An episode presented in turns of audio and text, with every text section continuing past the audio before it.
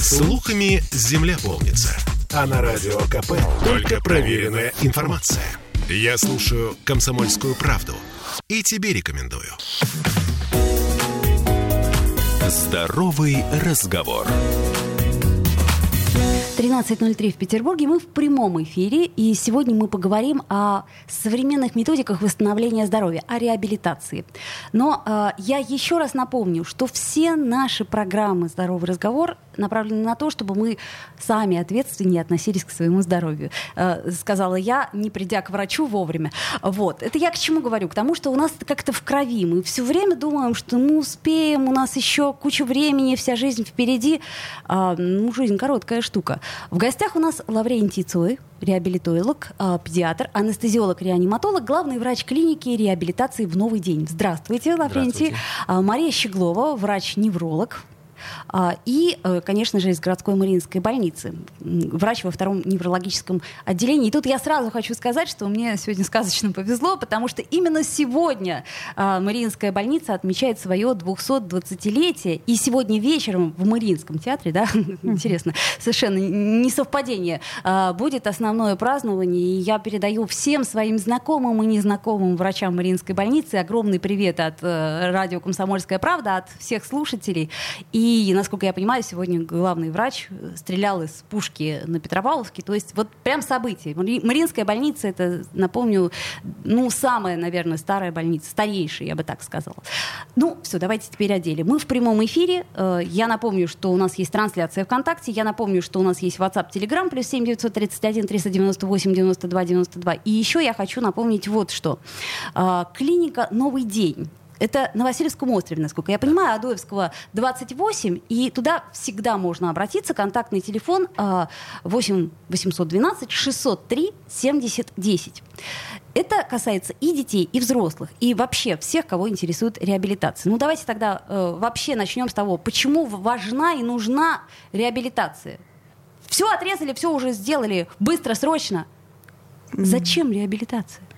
Потому что реабилитация направлена на предупреждение и лечение патологических э, процессов и восстановление жизненных важных функций для того, чтобы как можно быстрее вернуть человека к труду и к социальной адаптации каждого человека. Ну так, в общем, вполне научно. Лаврентий. Э, вообще хотел бы сказать, что если вы страдаете каким-то недугом, обязательно болезнь примет динамизм определенный, или в положительную, или в отрицательную сторону. Но мы же люди мыслящие, мы же должны предотвратить, сработать на опережение.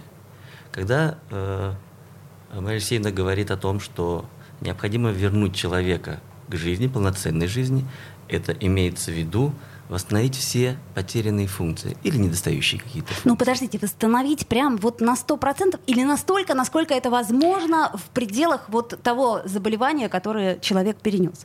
Начинать надо с того, насколько это возможно, да. и хотеть, и двигаться вперед, восстанавливаться как можно больше. Этот процесс постоянный. Реабилитация — это не э, кратковременное занятие, это процесс постоянный, длительный, и тянется длится он иногда несколько лет и, и даже больше. И, кстати сказать, он, насколько я понимаю, он довольно-таки большого усилия требует от пациента. Вот я просто помню, э, по-моему, после воспаления легких там вот э, заставляют шарики надувать, если я не путаю ничего. Но я имею в виду, чтобы вот легкие нормально работали. И это очень тяжело для пациента. Я не знаю, существует ли такая древняя сейчас э, реабилитация.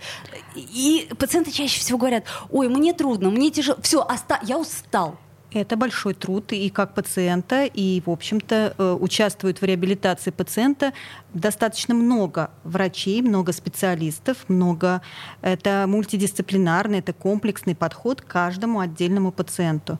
И у каждого отдельного пациента есть своя индивидуальная программа реабилитации, которая составляется многими э, специалистами, неврологами, терапевтами, э, педиатрами. Эм, ИПР, так называемый, да. да? Вот эта вот аббревиатура ИПР, где-то она мне встречалась. Я теперь поняла, как она расшифровывается полностью. Мультидисциплинарный подход э, обеспечивает э, безошибочное э, лечение, формирование плана индивидуального лечения. Что это значит? Когда э, пациента осматривает не только врач-невролог, реабилитолог, физический терапевт, клинический психолог, логопед, при необходимости узкие специалисты, эрготерапевты. Мы же хотим пациента вернуть к реальной, нормальной жизни. Подождите, эрготерапевт это? Человек, специалист, который адаптирует пациента к нормальной жизни. Он не может руку поднять. Значит, он обследует домашние условия и смотрит, чтобы ты смог перетаски, э, поднять стакан, значит, тебе нужно такое-то приспособление. Высота стула, там, ложку, вилку, стакан. То есть он думает и адаптирует, чтобы пациент был независим от посторонней помощи. Чтобы он мог вести самостоятельный Конечно. образ жизни. То есть, по сути дела, главное это как вы сказали, социализировать, ну, то есть уже социализировать обратно, если mm-hmm. что-то случилось резко. Или, например, если э, какие-то есть изначальные проблемы. А дальше присоединяется процесс реабилитации, чтобы предотвратить то, что уже, возможно, произошло, и чтобы это не произошло повторно. Это мы говорим сейчас о такой глобальной технологии. Теперь давайте вот просто как-то локально попробуем разобраться. Значит, э, э, Сейчас наверняка какие-то есть новые методы, да? То есть то, что я сказала про шарик, это наивно звучит. А какие? Вот что нового вообще в реабилитации? Ну, наверное, достаточно много сейчас современной аппаратуры. Да, Мариинская больница, в том числе отделение нашей медицинской реабилитации, получила в этом году аппаратуру на 35 миллионов от города. Да.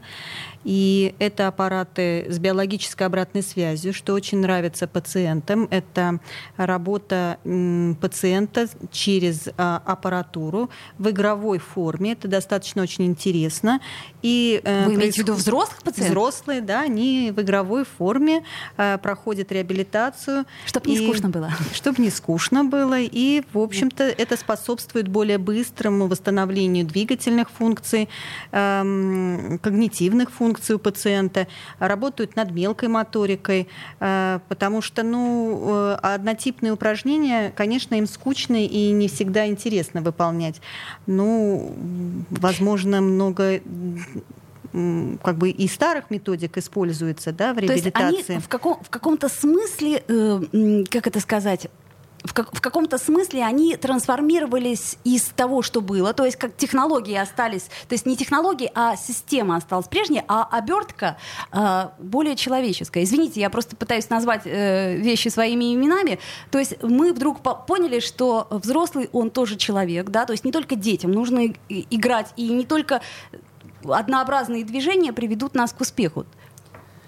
Биологическая обратная связь очень важный компонент э, в реабилитации, потому что пациент контролирует, занимается самоконтролем. Это первое.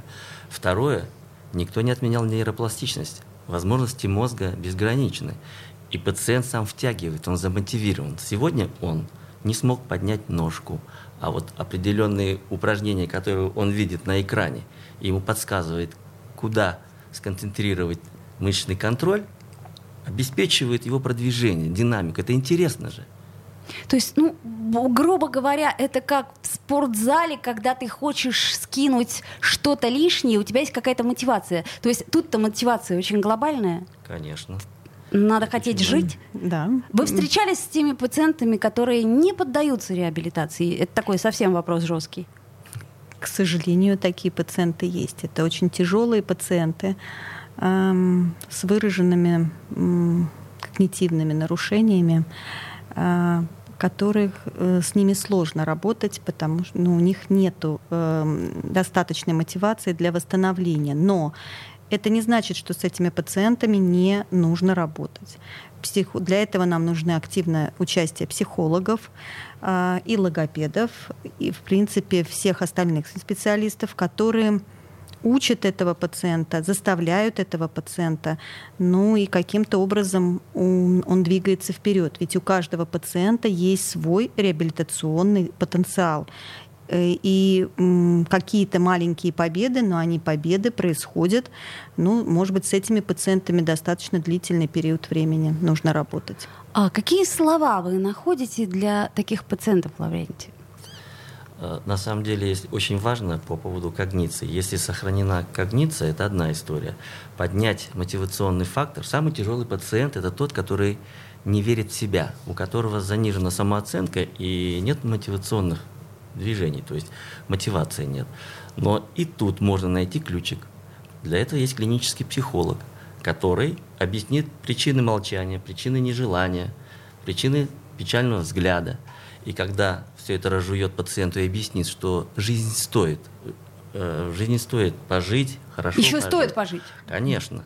Вот. Если проблемы с когнициями, то существуют определенные э, методы лечения, как механотерапия, когда можно сказать, что против желания пациента, но это в достаточно доброжелательной обстановке делается, объясняется с присутствием близких, родных, то, что их не напрягает. Подождите, вот тут давайте, у нас минута до перерыва. Когнитивные функции вы имеете в виду э, мозговую деятельность, которая или вот что вы имеете в виду? Когнитивные функции это тогда, когда человек понимает, может объективно оценить, где он находится, что он должен сделать, и как его зовут в конце концов. Но это мы можем даже и про детей говорить, что да, то есть вот в данном случае Многие бывает... болезни просто поражают mm-hmm. головной мозг, и как последствие это нарушение когнитивных То есть получается, что какая-то альтернативная коммуникация?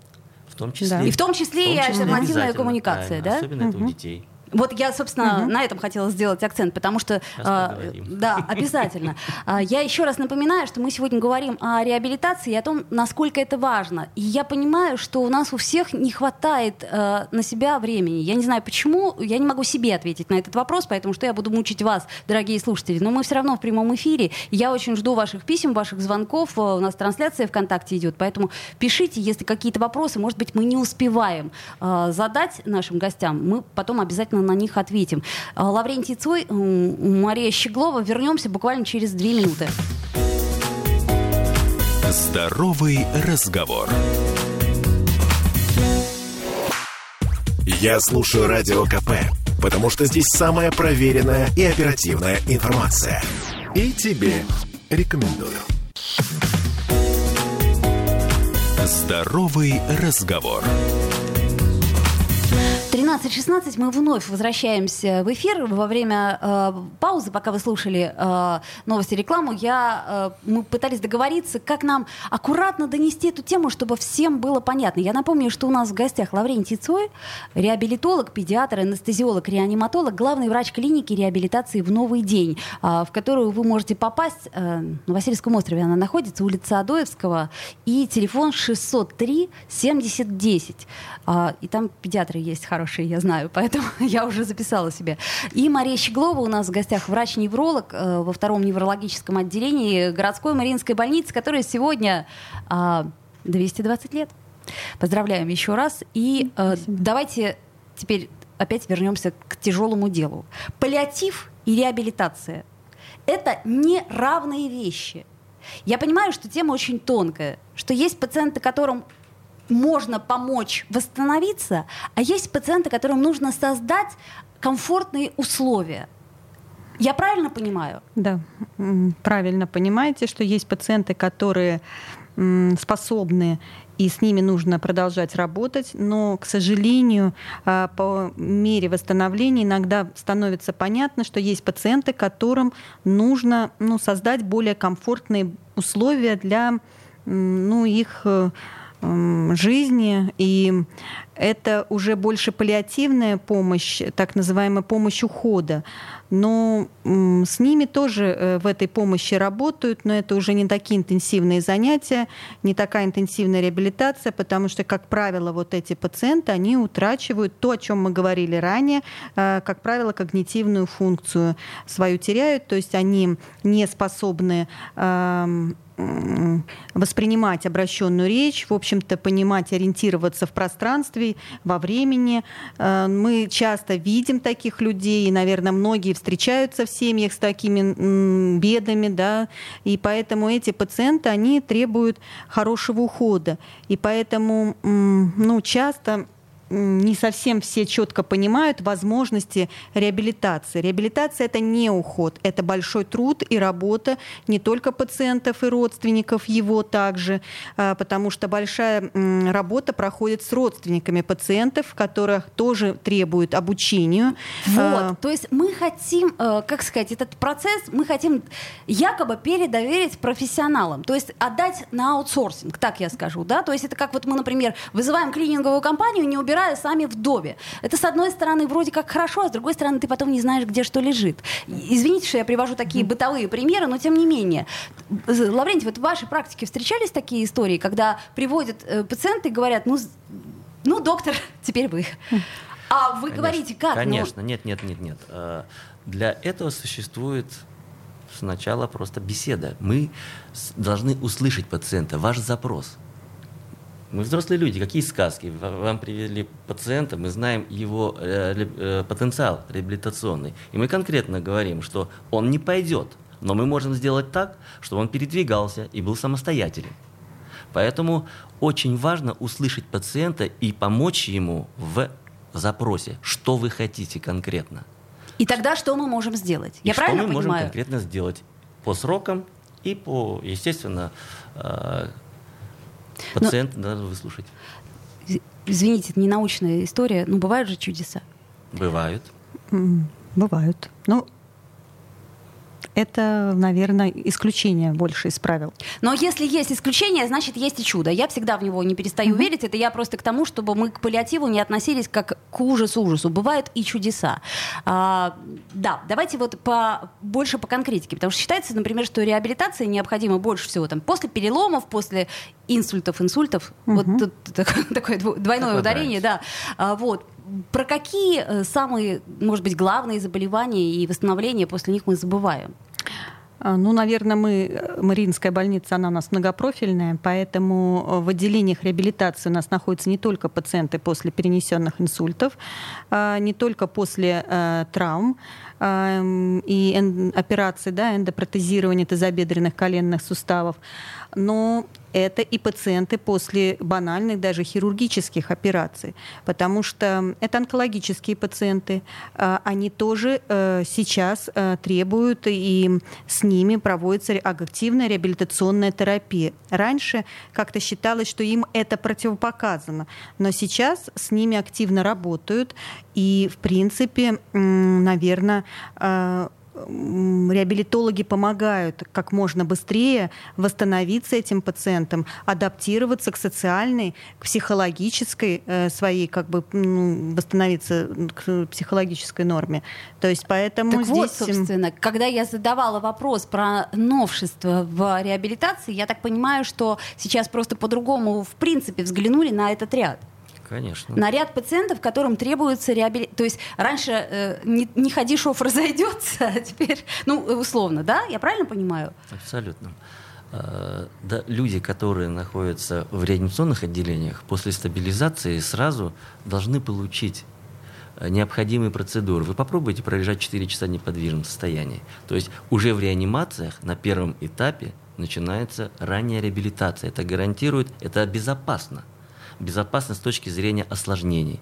Это безопасно с точки зрения и эффективно с точки зрения самого процесса выздоровления, восстановления. То есть пациент при, он находится без сознания, находится на искусственной вентиляции легких, а тут реабилитологи приходят. Я вообще не понимаю, как это возможно. Правильно уложить, чтобы был дренаж, чтобы правильно дышал, чтобы не было пролежней. Здесь причин множе, э, перечень очень большой.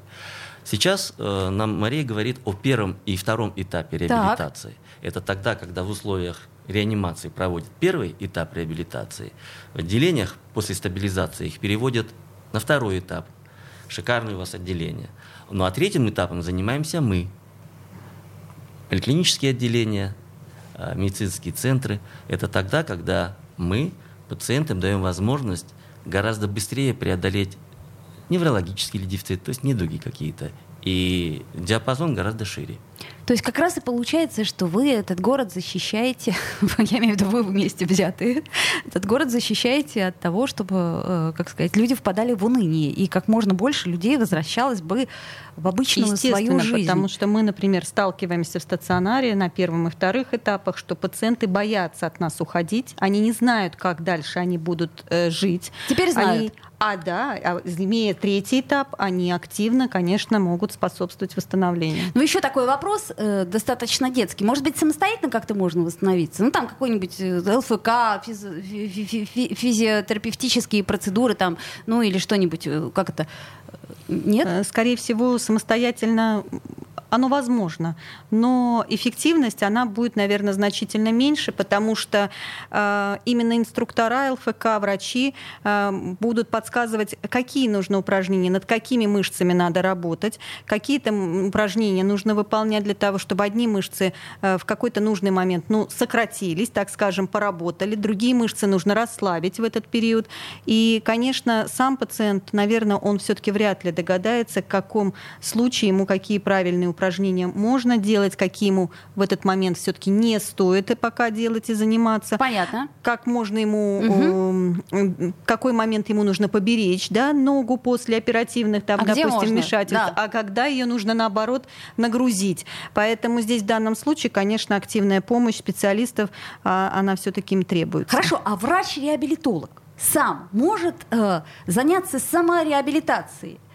Я имею в виду, что достаточно ли знаний или все-таки обязательно нужен глаз со стороны, и даже врачи друг другу должны подсказывать? Мультидисциплинарный подход как раз-таки и Для решает этого. эти вопросы, потому что замыливается глаз и теряется объективность.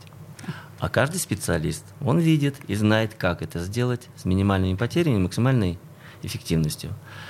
То есть давайте, пол... да. давайте поговорим о более э, современных, эффективных методах лечения. Вот у нас проблемы э, с когницией, удельный вес, э, острых нарушений мозгового кровообращения, травмы черепно мозга не всегда приводят к проблемам не только когнитивным, но и двигательным. Да. И вот на сегодняшний день есть возможность получить, я о новой методике говорю, о транслингвальной нейростимуляции, когда мы стимулируем через кончик языка, минуя позвоночник, и сразу стимулируем да, продолговатый мозг и мозжечок.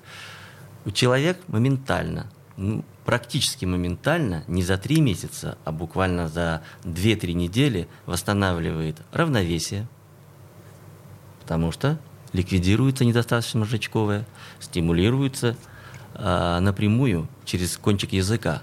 И очень важно, что в этой ситуации развиваются не э, обычные наши нейрональные сети, а глиальные сети, глиальные клетки. Это клетки запаса. Человек может прожить всю жизнь и использовать их 10-15%, умирая не используя То есть они восстанавливаются? Да, они не восстанавливаются, они берутся из резерва. Они это альтернатива. Другие клетки берут да. на себя функции, функции и новые маршруты. Утраченные функции Конечно. и начинают работать. Да. У нас э, на это я как раз про чудеса. У нас меньше да. минуты остается. Это вот, вот то это самое. Чудеса. Это то самое чудо, о котором я говорю. Это то, что сейчас медицина шагнула так далеко, а мы об этом не знаем. Вот теперь знаем. Да. Э, надо беречь Показания. себя. И это дети с задержкой психоречевого развития, ДЦП, мы э, лечим подобными технологиями паркинсонизм. А Все... это нет, не имеет противопоказаний и побочных эффектов? Нет. Не имеет. Это все имеют, во-первых, разрешительные документы. 40 лет работалась, разрабатывалась эта методика в Америке, и нам посчастливилось эту методику импортировать. А, также пациенты с речевыми нарушениями после да. инсульта у нас также проводят активная сублингвальная да, активность. И во время занятий на локомате тоже они проводят стимуляцию да, сублингвально. Вот буквально 5 секунд у нас остается. В общем, чудо существует, вы это поняли. Все на реабилитацию. Здоровый разговор.